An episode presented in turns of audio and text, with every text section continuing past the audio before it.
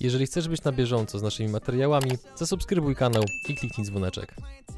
E, także my w pewnym momencie zrozumieliśmy, że faktycznie e, to po prostu nie może tak wyglądać, że biznes, tak, że firma, że produkt to jest narzędzie do zarabiania pieniędzy, a nie e, dziecko, którym teraz, nad którym trzeba, kurczę, czatować, żeby tylko go nie stracić, żeby mu się nic nie stało i tak dalej.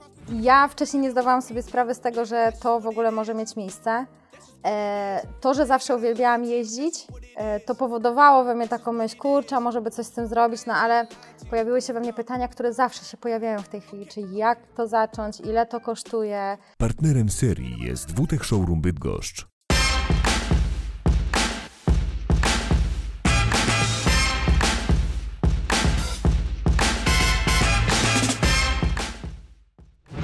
Beata, opowiedz naszym widzom, co robisz zawodowo. E, Ja jestem właścicielem marki Simplican, e, czyli kanistrów e, na wodę. To może mało sexy. I poza tym zajmuję się też grafiką, poligrafią, obsługuję klientów w zakresie marketingu. Okej, to co było pierwsze, jaka była chronologia mniej więcej Twoich E, działań? Moja działalność zawodowa ogólnie zaczęła się właśnie od poligrafii, gdzie miałam okazję po prostu wejść do firmy e, rodzinnej, e, która akurat miała e, problem, bo nie było możliwości zarządzania nią e, z powodów, o których e, mówić nie będę. E, Natomiast ja weszłam po prostu jako pomoc, zaczęłam tam sobie e, trochę obserwować, jak to wygląda, pomagać w rzeczach, których, e, do których akurat nie było danej osoby, bo, bo były na przykład urlopy i tak dalej. I tak stopniowo, sukcesywnie zaczęłam się uczyć między innymi właśnie grafiki, zarządzania, procesów produkcyjnych, bo była jeszcze drukarnia. Ile no miałeś i- lat wtedy? Ojej, 20? To dość coś- młodo. Tak, bardzo Mhm. wcześnie zaczęłam. No i na głębokiej wodzie, bo też od razu zaczęłam właśnie zauważać, e, co nie funkcjonuje tak, jak powinno, jakie są problemy. No i tak zaczęła się moja taka, e, że tak powiem, droga z case studies, które bardzo lubię, czyli rozwiązywanie problemów. Mhm. A skąd wiedziałaś, co nie działa, biorąc pod uwagę to, że wcześniej zakładam, nie miałaś dużej ilości doświadczeń? Jakoś intuicyjnie na to patrzyłaś, czy w jaki sposób to wyłapywałaś?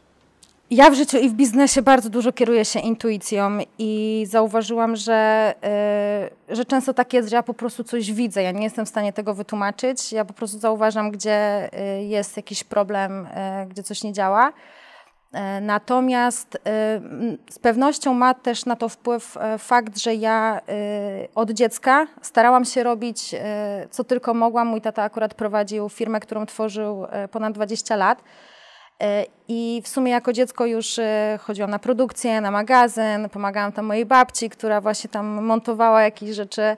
E, I ja się po prostu tym tak bardzo cieszyłam. Ja uwielbiałam pracować od dziecka. Zresztą jak miałam chyba 7 lat, to mówiłam, że zostanę przedsiębiorcą. Jak pytali w, w szkole, kim chcesz być w przyszłości, to jeszcze do końca nie wiedziałam, ale mój tata był przedsiębiorcą, więc mówię, ja chcę być przedsiębiorcą. To dość chyba w ogóle rzadki taki chyba plan ze strony dziecka. Najczęściej się słyszy o jakimś o byciu strażakiem, policjantem, czasami złodziejem, też słyszałem niejednokrotnie. No miałam, przepraszam, Mhm, Nie szkodzi. Miałam też epizod komandosa, Mhm. e, znaczy, że, że chciałam być taką komandoską, e, ale jednak e, dla mnie to było oczywiste, tak? Że ja chcę coś tworzyć, że ja chcę coś kreować, że, że chcę to. Byłam też Zosią Samosią, więc lubiłam po prostu tworzyć różne rzeczy. E, I wracając do tego, o czym rozmawialiśmy, skąd e, to mogło też się wziąć, e, te moje doświadczenia, że miałam okazję bywać w różnych działach, miałam kontakt z różnymi pracownikami. Ja widziałam oddolnie, jak działa firma i mnie to po prostu, kolokwialnie mówiąc, jarało. Później jak byłam na studiach, to już prowadziliśmy jakieś projekty związane właśnie z analizą przedsiębiorstw, czy, czy tak naprawdę w każdym obszarze, który dotyczy zarządzania. E, To robiąc projekty, ja od razu chciałam zrobić na podstawie właśnie firmy mojego taty, żeby też jeszcze bardziej drążyć, jak to wszystko działa. Mhm. Powiedziałaś, że wchodziłaś w momencie do firmy, kiedy były problemy. Tak? Do firmy, do drukarni, Do tak. drukarni. tak. No to właśnie co było tym motywatorem, że wchodzisz w miejsce, w którym wiesz, że będą problemy? No to, to też chyba nie jest taki oczywisty wybór, że okej, super, to posprzątam. No nie, zdecydowanie nie. E, To ja też nie miałam świadomości takiej, że tam problemy są. E, Mi po prostu zaproponowano, żebym, e, żebym pomogła w prowadzeniu e, tego biznesu, gdzie no nie czułam się wtedy kompletnie kompetentna, tak? Natomiast mm, w sumie ja te problemy zaczęłam zauważać dopiero będąc wewnątrz, bo, bo nawet, nawet no nie było takiej jakby żadnych analiz, tak, jak to, z, z czym są problemy. E, to było też takie bardzo rozmyte, dlatego że nie było osoby zarządzającej w tamtym czasie e, z powodów zdrowotnych e, i po prostu jakby dopiero jak przyszłam, no to zaczęliśmy, zaczęliśmy tu akurat właśnie też z mhm. moim tatą rozmawiać o tym, co jest nie tak, co możemy zrobić i zastanawiać się, czy w ogóle jest sens dalej prowadzić tą działalność. Mhm. Nie czułaś się przytłoczona tymi problemami? Na początku nie. Na początku nie, ale y, przyszedł taki czas w moim życiu, że poczułam y, ogromny ciężar odpowiedzialności. Y, właściwie za wszystko, w czym uczestniczyłam, a ja też byłam zawsze ambitną, aktywną osobą, więc jak tylko był jakiś projekt do zrealizowania, to szłam po prostu jak w dym.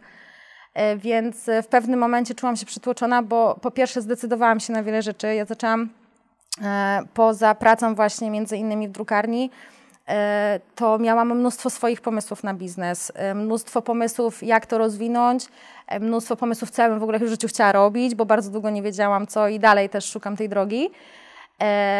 I, i właściwie no, nie miałam po prostu jakby mm, takiego czasu spokoju, żeby mogła się spokojnie zastanowić, nie wiem, skończyć te studia mhm. albo rozpocząć pracę gdzieś e, w innej firmie, zobaczyć jak to tam działa, jakie są procedury, jakie są systemy. Wszystko opiewało na, na tej intuicji. Sama po prostu zastanawiałam się, kurczę, a, a jakby to mogło działać, nie? I sama mhm. tam starałam się te procesy tworzyć. A czy fakt, że zaczynałaś dość młodo swoją ścieżkę zawodową mm, spowodował, że miałaś czasami styczność na przykład z jakąś dyskryminacją bądź traktowaniem cię z góry właśnie z uwagi na wiek? Nie nazwałabym tego dyskryminacją, y, ale miałam takie, no może to było moje subiektywne odczucie, jakby to trzeba było zapytać osoby, które, które miały ze mną styczność. Natomiast no, dziewczyna y, w wieku y, powiedzmy 20 lat, ja jeszcze w tym czasie też studiowałam, to było takie bardzo bardzo elastyczne. Do tego, no tak, byłam młoda, jeszcze e, do tego blondynka, tak, i jeszcze, jeszcze miałam coś do powiedzenia, bo ja zawsze miałam coś do powiedzenia. Więc to mogło być odebrane i domyślam się, że tak było, że przyszła kolokwialnie mówiąc gówniara i po prostu e, chce robić jakiś porządek, a nam tu jest tak ciepło i dobrze. A później w jakiejś tam dalszej działalności, to ja może też później już byłam bardziej świadoma siebie. Ja wiedziałam, e, co potrafię, tak nie miałam kompleksów związanych z wiedzą. Jeżeli ja coś robiłam, to po prostu, e, to po prostu wiedziałam, że, y, że wiem, że mnie nie zagnie tam na przykład jakiś pracownik, y, żeby mi, nie wiem, y, w jakiś sposób nieźle potraktować, bo w bardzo krótkim czasie wydaje mi się, że taki respekt powiedzmy do, do tej mojej merytoryki był, był zachowany. Mhm. Wiesz, tu nam się chowa, ale ten transmit tutaj wyciągniemy, bo tak czasami są takie lekkie przerwania.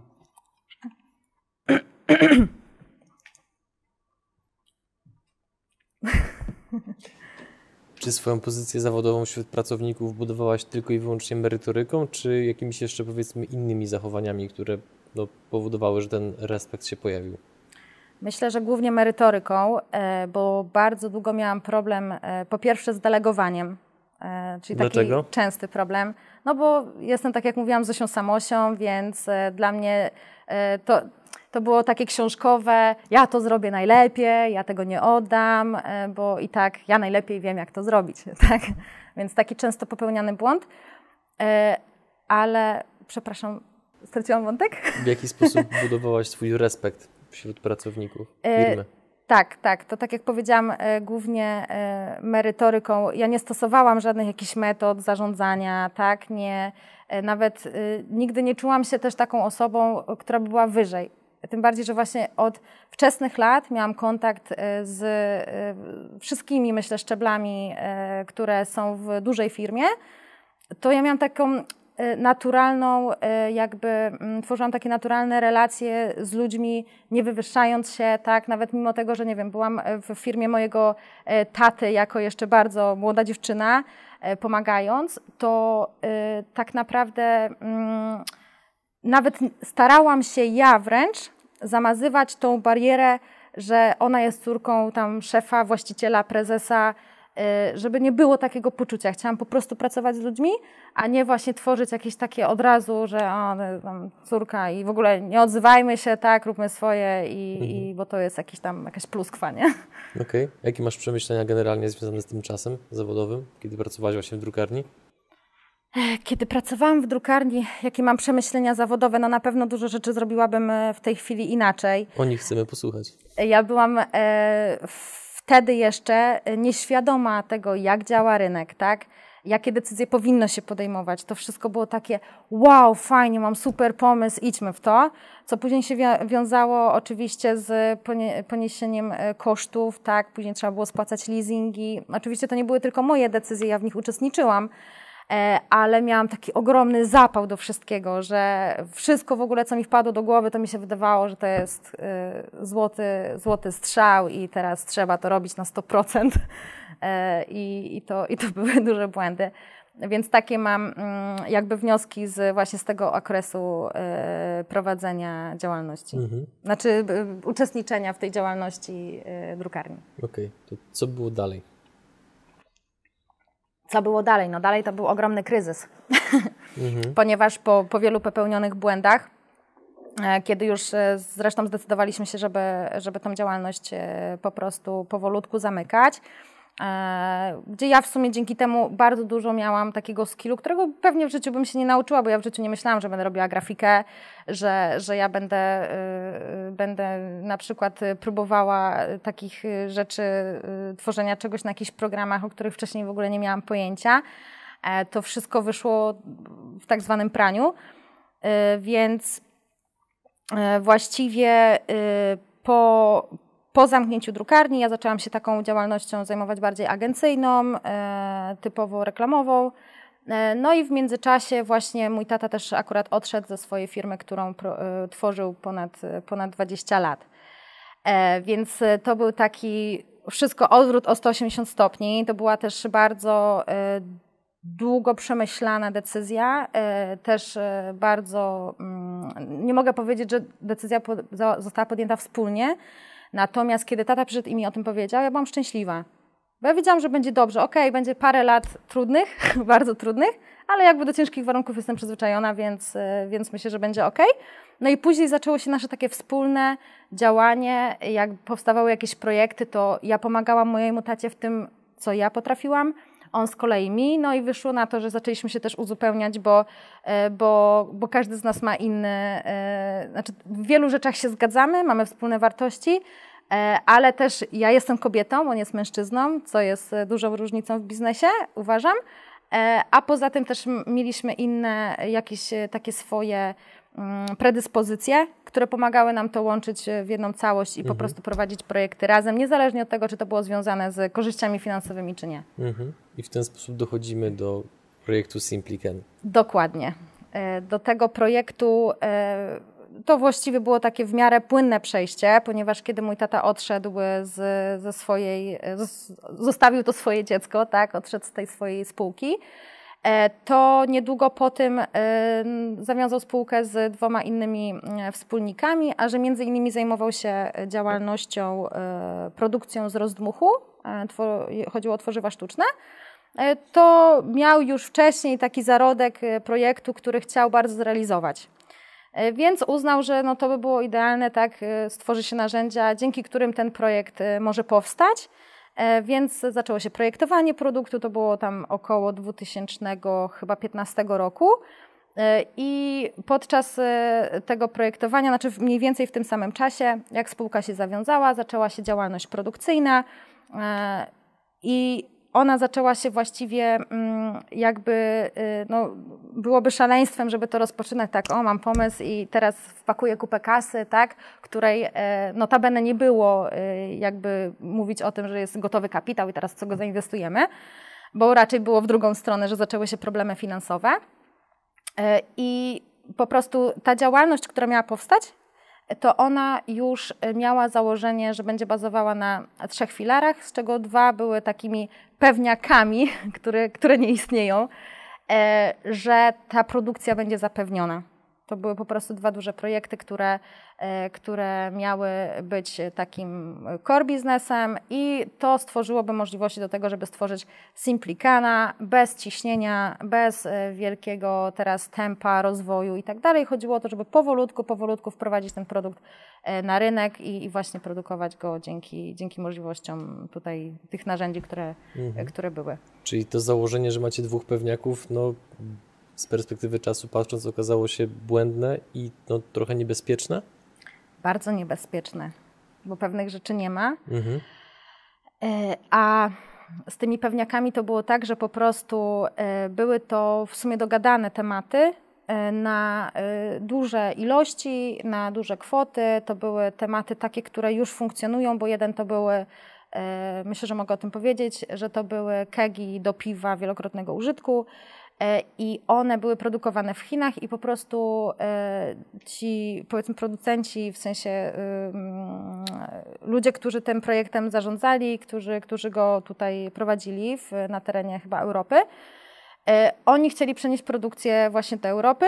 No pojawiła się taka możliwość, to wszystko no, zawsze się odbywa gdzieś tam przez jakieś relacje, bo, bo akurat po prostu to też zostało gdzieś tam połączone. No i, i okazało się, że, że z przyczyn tam wewnętrznych ten projekt nie może e, być e, poprowadzony tutaj, produkcja zostaje w Chinach, tak? Więc jeden temat pach leży. E, Drugi temat foteliki dla dzieci, które właśnie w tej samej technologii miały być produkowane, znaczy one są w tej technologii produkowane. Z tym, że po wszystkich audytach, kiedy już ta firma też stworzyła formę, której chyba nawet do tej pory nie odebrała, do, do, do produkcji tego, e, to po prostu w pewnym momencie położyli projekt, bo e, nie, fotelik nie przeszedł e, testów chyba homologacji, e, tam były jakieś problemy właśnie z, e, z testami, no i pach, no został Simplican i kupa kosztów e, i, i ogromne, e, ogromne możliwości, bo wydajność była do zapełnienia, tylko nie było czym tego zapełnić. Natomiast te problemy doprowadziły Was tak naprawdę do trzeciego scenariusza, który teraz jest rozwijany. E, tak. E, I jakby, bo może też wyjaśnię, e, kiedy zaczęła się moja rola w tym projekcie. Dlatego, że kiedy ta działalność spółek, znaczy tej spółki produkcyjnej typowo z sztucznych y, była już zainicjowana, to ja już byłam na tym etapie, że tacie pomagałam. E, I skończyło się, ponieważ pracowaliśmy na jednym obiekcie, bo zawsze staraliśmy się też optymalizować te koszty, no ale skończyło się, że nie zoptymalizowałam czasu, bo w sumie od tej przysłowiowej 8 do 16 e, pomagałam w działalności administracyjnej, e, operacyjnej, typowo związanej właśnie z produkcją i, i mm, logistyką też i tak dalej, oraz czasami też zaopatrzeniem. No i skończyło się tym, że swoją pracę, z której się utrzymywałam, tak, czyli działalność tej agencji reklamowej, robiłam po godzinach, więc naprawdę by, bywał czas, że pracowałam po, y, po kilkanaście, dwadzieścia godzin dziennie i, i po prostu nie było końca i non-stop było coś takiego, że kurczę, nie mogę wyjść, bo jeszcze czegoś nie skończyłam, e, więc... e, więc wracając, jakbyś mi mógł pomóc, bo trochę odbiłam od Że te jakby dwa problemy, które się zdarzyły, spowodowały, że przeszliście do trzeciego scenariusza, który jest w tej chwili rozwijany. E, tak, e, Czyli miało to jakieś takie powiedzmy ziarenko mimo wszystko jakiegoś tam pozytywnego elementu.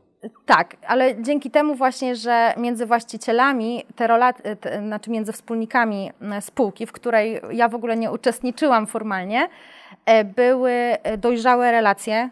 Tak, znali się też z innych, e, właśnie, znaczy z poprzedniego biznesu e, i to były takie relacje, które nie zostały zepsute oraz e, nie było, nie było żadnych takich nieporozumień, które mogłyby spowodować, że nie będziemy już razem współpracować. I w momencie, kiedy zdecydowali, że no, nie dźwigniemy tematu, bo to też było troszeczkę, wiadomo, że po prostu był, gdyby był ogromny kapitał, żeby to poprowadzić dalej, okej, no ale go nie było. jakiego? Oj, nawet no, nie chciałabym skłamać, ale myślę, że, że tam spokojnie milion dwa trzeba by było włożyć, ale to myślę, że i tak by nie starczyło, żeby to, y, żeby to wszystko wdrożyć i być spokojnym o to, że można, można nad tym pracować. Mm, Pomijam już fakt, że pewne narzędzia zostały zakupione, bo, bo maszyna, na której miały być wykonywane te produkty, kosztowała mil- milion pięćset y, złotych, więc y, Mhm. to, to jednak już jakby jakieś koszty zostały poniesione i to nie były jedyne, bo koszty stałe zostały, mimo tego, że projekty nie były realizowane, tak? Natomiast mm, wracając do, do tego, jaki mamy e, aktualnie status, e, to w momencie, kiedy e, wspólnicy podjęli decyzję o tym, że, że się rozstają, tata do mnie przyszedł i mówi, że no, chciałby poprowadzić ten projekt dalej, ale pod warunkiem, że poprowadzimy go razem, chciał, żebym ja w tym uczestniczyła, żeby to zrobić też właśnie pod moją działalnością, żebym stworzyła markę. No i ja się zgodziłam. Dlaczego chciał, żebyś w tym uczestniczyła? E, Ponieważ po pierwsze to była taka naturalna sukcesja, jakby, że e, chciał, żebym ja też coś przejęła. Nie daj Boże, jakby mu się coś stało, to wiedział, że ja to wdrożę, że ja to, e, że ja to lubię, że ja to ogarnę, że ja to rozumiem i, i po prostu to był taki naturalny proces. A druga kwestia to taka, że też gdyby, znaczy zakładając, że to wyjdzie i będą jakieś korzyści z tego, że ja też nie zostawię tego tylko dla siebie, mam też młodsze rodzeństwo i, i wiedział, że po prostu to będzie w bezpiecznych rękach. Y, Więc no, to, to było bardzo naturalne. Natomiast y, to też jakby sprowokowało mnie do tej decyzji, sprowokował mnie fakt, że krótko przed wyprowadzką skradziono mi komputer, na którym miałam no, w sumie wszystkie swoje zasoby, intelek no, nie intelektualne, ale to, co wypracowałam przez, e, przez e, kilka Taki lat know-how, tak? taki know znaczy nie tyle know-how, co były to po prostu ym, moje, to, to co wytworzyłam właśnie w zakresie projektów i tak dalej. Długo nie robiłam kopii zapasowych, to jest kolejna nauczka, tak? Nie robiłam kopii zapasowych przez długi czas i dosłownie dzień po tym, kiedy powiedziałam, ok, zrzucę sobie wszystko, bo już za parę dni się wyprowadzamy, Zostawiłam e, dysk, e, zostawiłam dysk w firmie i mówię, dobra, jutro skończę, bo już była 22, chciałam po prostu wyjść. No i od, o, na drugi dzień o 6 rano tata do mnie zadzwonił, nie wiem jak ci to powiedzieć, ale nie masz komputera. Więc to było już takie, okej, no, Ała. no ała, ale też mówię, okej, coś trzeba robić, tak? Więc to, że to już było rozpoczęte, no to też e, właśnie naturalnym wydawało się, że okej, to, to po prostu poprowadzimy to to dalej będzie ciężko. Póki co nie mamy, y, nie mamy za bardzo jak to zrobić, ale y, rozwiąże się to w najbliższym czasie, więc po prostu podzieliliśmy to na e, właściciela marki e, i e, wytwórcę tego produktu.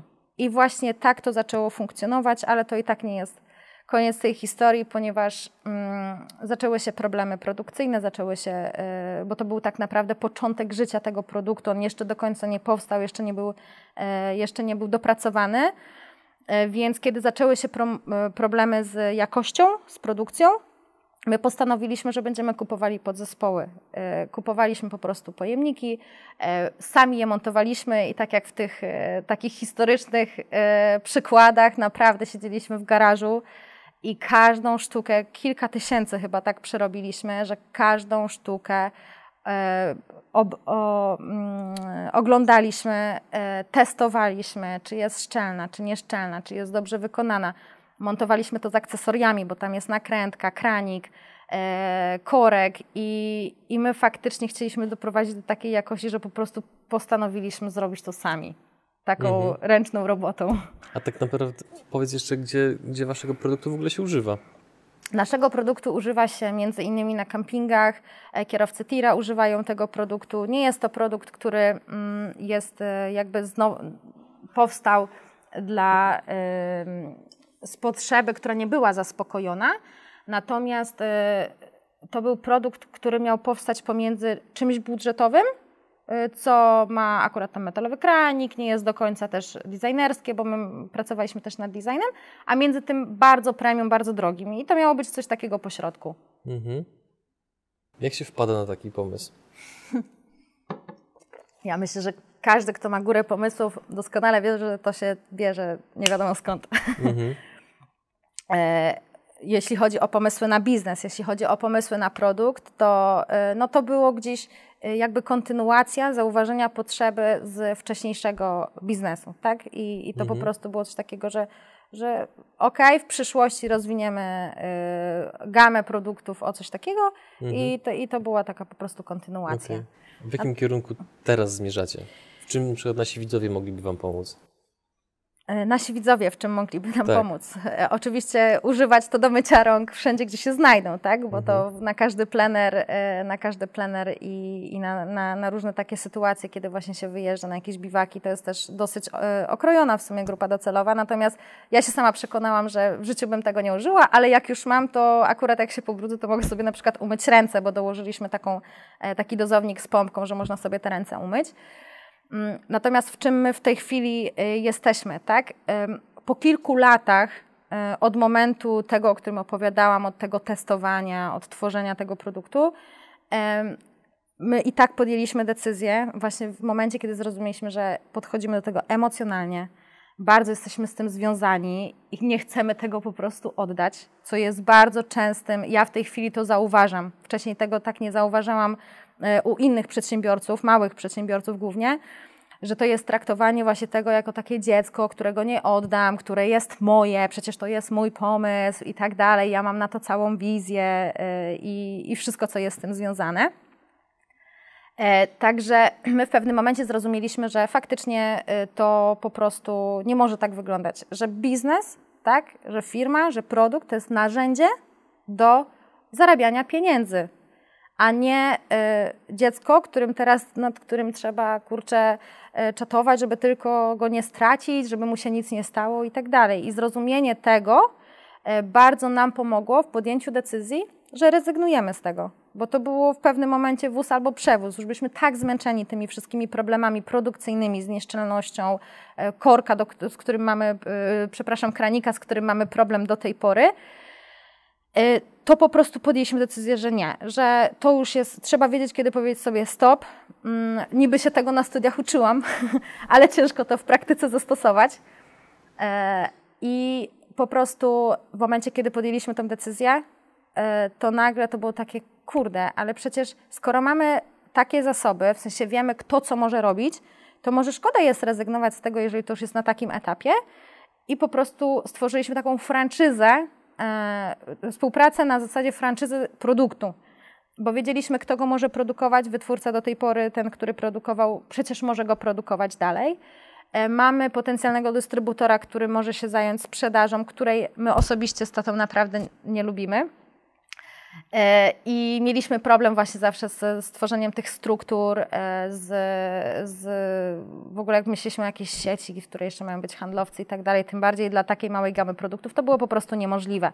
Więc najlepszym rozwiązaniem było wprowadzić ten produkt gdzieś, gdzie już jest baza klientów, gdzie już podobny asortyment jest sprzedawany, w sensie, y, że to będzie tylko um, substytut, tak?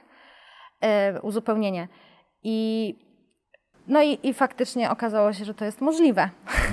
Więc z dnia na dzień, z poczucia, że kurczę, szkoda, tyle pracy, tyle czasu, tyle pieniędzy poszło na marne, okazało się, że jest to możliwe do zrealizowania i, i mamy po prostu strony, które, w których jak się dogadamy, to, to każdy będzie zadowolony. I na tym właśnie się e, ta historia skończyła ustalania, tak, jak to w ogóle Mhm. ma, jak to w ogóle ma funkcjonować e, formalnie. E, I szczerze, to była jedna z najlepszych decyzji, e, które, e, które podjęłam. Dlatego, że dzięki temu okazało się, że nagle mam czas, że nie jestem non-stop w coś zaangażowana, że działalność operacyjna, która naprawdę, raz, że no miałam ten problem też z delegowaniem, więc ja i tak, nawet jak ktoś miał się czymś zająć, to wszędzie widziałam jeszcze jakieś rzeczy do poprawy, wszędzie chciałam jeszcze gdzieś tam ingerować i po prostu uznałam, że to jest, no to jest bez sensu, tak? Ja muszę najpierw popracować nad sobą, e, żeby móc e, odpowiednio zarządzać e, firmą, którą trzeba by było stworzyć. Ale jeżeli nie mam takiej potrzeby, żeby tworzyć tę firmę, to dlaczego by właśnie nie stworzyć modelu biznesowego, w którym każdy będzie korzystał adekwatnie do włożonego właśnie zaangażowania, środków i tak dalej, A dzięki temu no, my mamy dużo więcej właśnie czasu i okej, może, może zarobimy na tym mniej i, bo, i dłużej potrwa to, żeby e, po pierwsze spłacić wszelkie zadłużenia związane z inwestycjami, a po drugie zacząć kiedyś na tym zarabiać. Natomiast spokój, który się z tym wiąże i takie poczucie, że okej, że teraz to już może być e, tylko lepiej, bo już wiemy, jakie popełniliśmy błędy, to jest bezcenne. To powiedz nam jeszcze, co robisz w wolnym czasie, bo masz podobno bardzo nietypowe hobby. E, nie wiem, czy nietypowe. No, jeżeli chodzi o kobiety, to nietypowe, ale jestem też e, kierowcą e, wyścigowym. E, ścigam się w rallycrossie. E, Nie jest to rajd, nie jest to wyścig płaski, jest to wyścig rallycrossowy, czyli na zmiennej Mhm. nawierzchni asfaltowo-szutrowej. Okej, a pokażesz nam strój, w którym występujesz podczas zawodów? Z ogromną przyjemnością. Poprosimy. Ścigasz się. Ścigam się. Od jak dawno i jak to się zaczęło? Ścigam się drugi rok e, w tej chwili i zaczęło się to zupełnie przypad przypadkiem, e, choć mówię, że przypadków nie ma. Co było tym przypadkiem? Ja wcześniej nie zdawałam sobie sprawy z tego, że to w ogóle może mieć miejsce. E, To, że zawsze uwielbiałam jeździć, to powodowało we mnie taką myśl, kurczę, może by coś z tym zrobić, no ale pojawiły się we mnie pytania, które zawsze się pojawiają w tej chwili, czyli jak to zacząć, ile to kosztuje, e, z czym to się je i, i ciężko jest w sumie e, o odpowiedzi, takie prawdziwe odpowiedzi. E, Natomiast wymyśliłam sobie, gdzie właśnie troszeczkę tak wychodziłam z tego okresu takiego pracoholizmu, że w końcu zrobię coś dla siebie. Postanowiłam, że pojadę na wyprawę offroadową. Byłam nawet e, blisko zakupu e, terenówki, byłam w stanie sprzedać w ogóle to, co mam i kupić sobie tam małą terenówkę, żeby pojechać sobie na wyprawę. Natomiast e, spotkałam akurat osobę, która na szczęście uświadomiła mnie, że to jest bez sensu, że to jest karbonka i że lepiej sobie po prostu wykupić taki przejazd. Więc się na to zdecydowałam, zarezerwowałam przejazd i w tym momencie pojawiła mi się informacja na Facebooku, zostań kierowcą wyścigowym, zrób, tam zrób licencję na kierowcę wyścigowego, spełnij swoje marzenie. No to było po prostu strzał idealnie we mnie i postanowiłam, że okej, zapiszę się. No ale że to były dwie rzeczy, tydzień po tygodniu, za mniej więcej te same pieniądze, e, to mówię, no nie mogę mieć wszystkiego, e, wybiorę jedno. Wybrałam kurs na licencję wyścigową, nie wiedząc w ogóle, co robię. Mhm. Nie jesteś totalnym nowicjuszem w tym sporcie, bo już masz pierwsze osiągnięcia na swoim koncie. Po sprawdzeniu ich odsyłam widzów już na Twojego e, Facebooka, żeby mogli to zobaczyć. Natomiast Zapraszam. powiedz mi, jakie dostrzegasz podobieństwa, analogie między tą, tym sportem a biznesem? Oj, no, sport generalnie, y, w ogóle sportowcy, tak muszą też mieć pewne cechy, które są y, właśnie spójne z, z cechami y, przedsiębiorcy. To jest między innymi cierpliwość, determinacja, gotowość do poświęceń, e, nie chcę powiedzieć gotowość do porażek, e, ale i w biznesie, i w sporcie trzeba być przygotowanym zarówno na porażkę, jak i na sukces. Bo to łatwo jest mówić, że a fajnie, jak będzie super, ale to też trzeba być na to gotowym. To jest, myślę, że też mm, myślę, że to wymaga jakiejś tam świadomości. E, I e, no jest, jest dużo. Jakbym tak sobie miała teraz usiąść i pomyśleć, to jest dużo takich spójnych cech, które właśnie łączą w ogóle sportowców Mhm. e, z przedsiębiorcami. A jaka jedna rzecz, jaką jedną rzecz wyniosłaś z wyścigów, którą w pewien sposób wdrażasz w biznesie? Bardzo ciekawe pytanie. Mm. Jedna rzecz z wyścigów, którą wdrażam w biznesie. mm, Kurczę, nie wiem, musiałabym się dłużej zastanowić. Nie wiem, czy to jest skupienie się na wykonaniu po prostu swojego zadania. E, Mi jest ciężko odpowiedzieć na to pytanie, bo ja i tak jestem na takim etapie generalnie życia, że bardzo, e, bardzo e, jestem otwarta na to, żeby siebie poznawać. Więc e, cokolwiek e, jakby odnajduję też w sobie, to ciężko mi jest to odnieść, e, czym to jest spowodowane. Nie jestem jeszcze na tym etapie, tak? Żeby znaleźć źródło tego, czy to się wyniosło z wyścigów i przeniosło się na biznes, czy to z doświadczenia mojego biznesowego ja właśnie w wyścigach mogę mieć takie podejście, jakie często mam. Aczkolwiek no też jakby ta działalność sportowa wiąże się między innymi też e, z, nie tylko z tym, że jeżdżę i po prostu się ścigam, ale jest wokół tego cały obszar innych czynności. To domykając taką klamrą całą naszą rozmowę, jakie masz plany na najbliższe lata, zarówno biznesowo, jak i sportowo? E, Biznesowo e, zależy mi na tym, żeby mieć e, jakieś stabilne źródło e, dochodu, przy którym nie będę musiała operacyjnie, e, operacyjnie działać. E, I to jest takie moje małe marzenie, taki mój cel, e, bo mam mnóstwo pomysłów na zrealizowanie też siebie, a nie jestem w stanie w 24 godziny doby e, tego wykonać. Nie chciałabym ani tworzyć wielkich firm, ani nawet już też myślałam o tym, czy mogłabym gdzieś pracować. Ja się nie nadaję do pracy na etacie, to w ogóle jest no way. Dlaczego? Dlaczego? Trochę e, z tego powodu, jaką mam osobowość, e, jaka jestem, to że nie da się mnie zamknąć w ramy, e, a gdybym miała zarządzać, to z kolei mam bardziej taki twórczy temperament, więc potrafię na przykład rano kompletnie do niczego się nie nadawać, a potem o 13 siadam i mogę siedzieć 72 godziny i po prostu jest boom i, i jadę z tematem. Mhm. Więc to jest na, taka duża elastyczność, że jednak wolę tworzyć niż e, gdzieś tam działać, e, działać w jakimś systemie. Tak? Mhm. A sportowo? A sportowo, no moim marzeniem jest wystartować w rajdzie. E, Jeszcze nie wiem jakim i, i, i to jest takie póki co taka tam mrzonka, tak?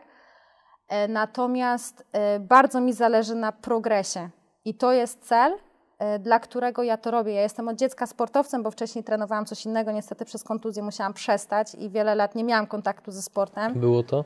karate, Shotokan, e, z dużymi sukcesami i mi brakowało wszystkiego. Mi brakowało e, tego wysiłku, brakowało mi tego, że się czemuś poświęcam, mm, że mam z tego ogromną przyjemność, satysfakcję i też nie tyle, że są sukcesy, ale ja że widzę, że cały czas mogę na czymś pracować, że cały, cały czas coś odkrywam. I właśnie tak jest z wyścigami. Ja zawsze mówię, że mm, gdybym miała się tym bawić, bo wiele ludzi po prostu mówi, że jeździ dla zabawy, ja zawsze mówię, że mnie nie stać na to, żeby jeździć dla zabawy.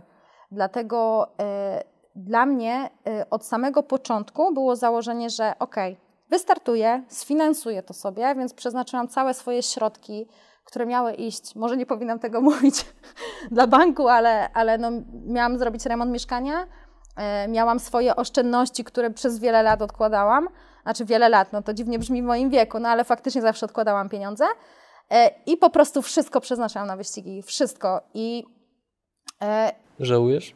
o, o nie, to jest naprawdę, w ogóle tego nie żałuję.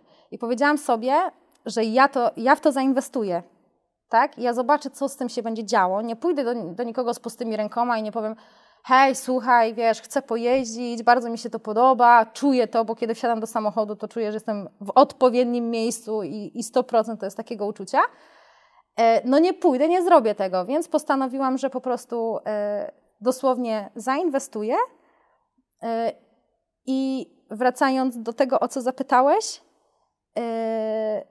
jakbyś mógł jeszcze mi tak przypomnieć, Sportowa przyszłość, jak ją sportowa widzisz? przyszłość, to ja bardzo chciałabym cały czas e, podnosić swoje umiejętności.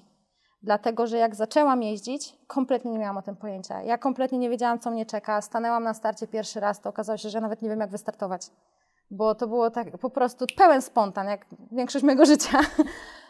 E, I z rundy na rundę, e, bo jeżdżę w Mistrzostwach Polski, z rundy na rundę okazywało się, że ten progres jest, że on jest dosyć por- spory, że nie odstaje od mężczyzn.